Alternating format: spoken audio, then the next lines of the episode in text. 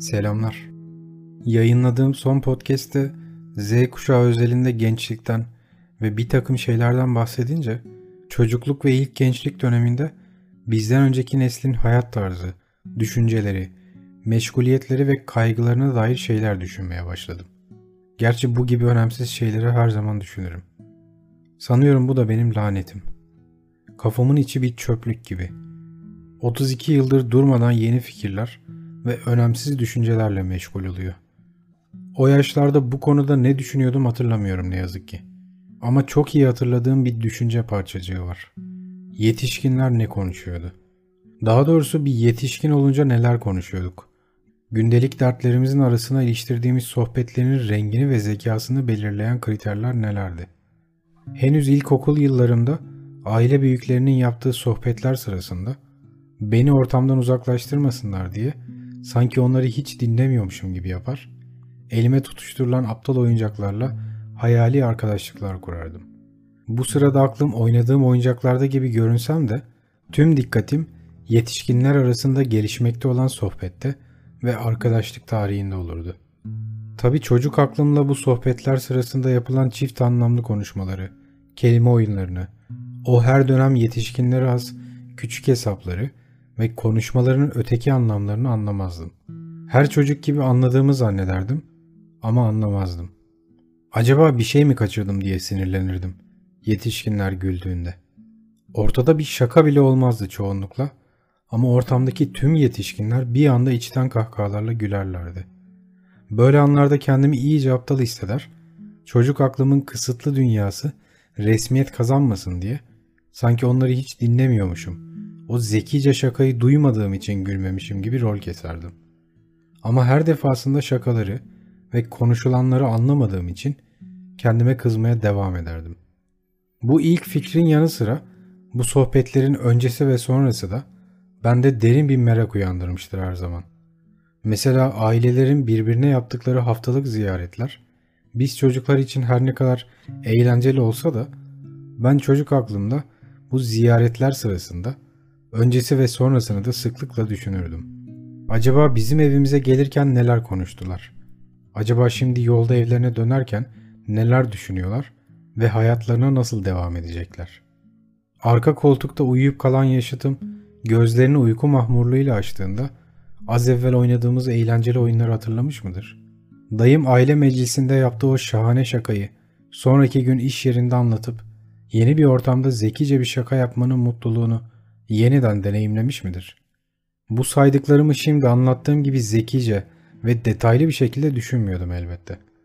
Yalnızca bu şeyler aklıma geliyordu ama bunları neden düşündüğümü, bunların aklıma nereden geldiğini ve bunlardan ne anlamam gerektiğini anlamıyordum. O kadar zeki bir çocuk değildim ne yazık ki. Sadece bende bir tuhaflık olduğunu seziyordum. O şakalara herkes gibi iştahla gülemiyordum. Herkes gibi olabilmek için kendimi zorlamam, dişimi sıkmam gerekiyordu. Sonra herkes gibi davrandığım için kendimden nefret etmem gerekiyordu. Odama çekilip yatağıma girdiğimde yaptığım bu saçma şeyleri düşünmem ve bu yüzden kendime kızmam gerekiyordu.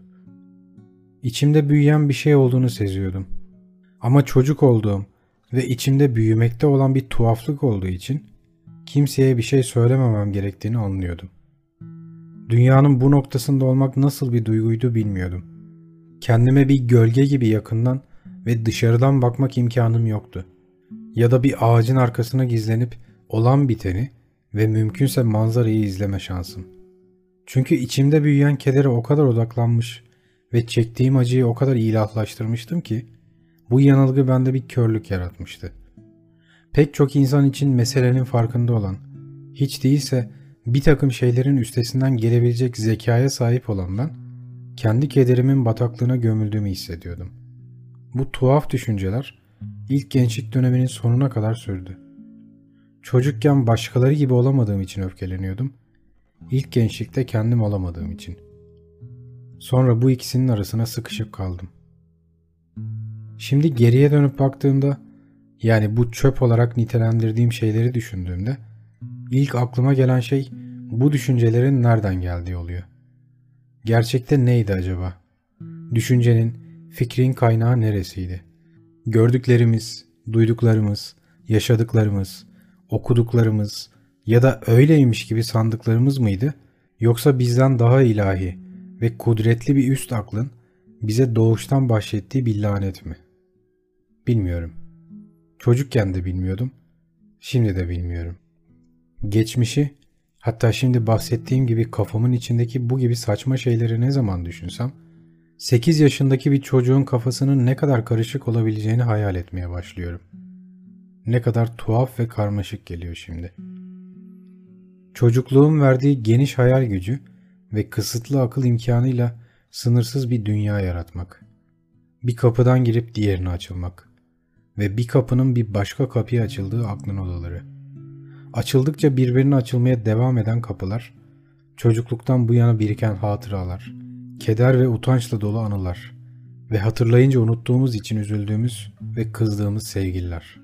Şimdi bile böyle şeyleri düşünmek ne kadar ahmakça ve gereksiz diye düşünürken, çocuk aklımla neden böyle şeyleri düşünmek için mesai harcadığımı anlamıyorum. Ama bende bir tuhaflık olduğunu hep biliyordum. Evet, yalnızca sezmiyordum, biliyordum. Ama bu farklılığı, bu tuhaflığı, diğer farklı olan insanlar gibi akıllıca kullanacak zekaya sahip değildim. Onlar gibi akıllı davranıp bu farklılığı ve tuhaflığı bir zenginliğe çeviremedim. Yıllarca onu bir kusur gibi sırtımda taşıdım. Sizde de oluyor muydu bilmiyorum ama ne zaman büyüdüğümü, hatta yaşlandığımı hayal etsem, bu gerçeğin bana korkutucu gelmesinin ötesinde bu sürecin nasıl oluşacağını düşünürdüm.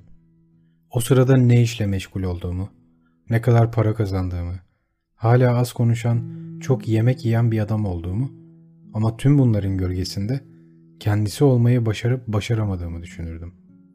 Yani sınıfta öğretmenin sorduğu o soruya verecek akıllıca bir cevabı olmasına rağmen parmak kaldıramayan, ya cevap yanlışsa diye düşünüp kendisini paçasından tutup aşağı çeken bir çocuk olarak mı kalacaktım?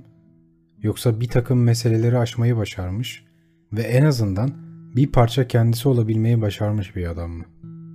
Şimdi bile o özgüveni kırık, hep kederli bir ifadeyle gezen küçük çocuğu düşündüğümde pek çok şeyin ne kadar farklı olabileceğini fark etmek, çok daha büyük bir hayal kırıklığı ve derin bir pişmanlık hissi yaratıyor içimde. Kim bilir ne çok şey farklı olabilirdi diye düşünüyorum. O küçük aptal çocuğu düşününce. Tüm seçimlerimi herkes gibi yapabilir. Kalabalıkta şimdi olduğu gibi merak uyandırmayan bir süliyet olarak aralarına karışabilirdim diyorum. Sizde de oluyor mu? Kendinizi kusurlu bir parça gibi hissedip o an oradan kaçmak, uzaklaşmak fikri, o an yapmakta olduğunuz şeyden kopmanıza ve kafanızın içindeki çöplüğe geri dönmenize neden oluyor mu? Yoksa bu kusur bir ayıp gibi, etime yapışıp kalan bir sülük gibi yalnızca bana az bir şey mi? Bilmiyorum. Ama ben kendim bir zamanlar olduğu gibi hala kendisi olabilmeyi başaramamış bir adam olarak kendisi gibi olabilmeyi başarmış ya da en azından bunu çok iyi oynayabilen insanları hala şaşkınlık ve hayranlıkla izliyorum. Bir gün belki herkes gibi ben de kendim olabilirim diye düşünerek. Belki.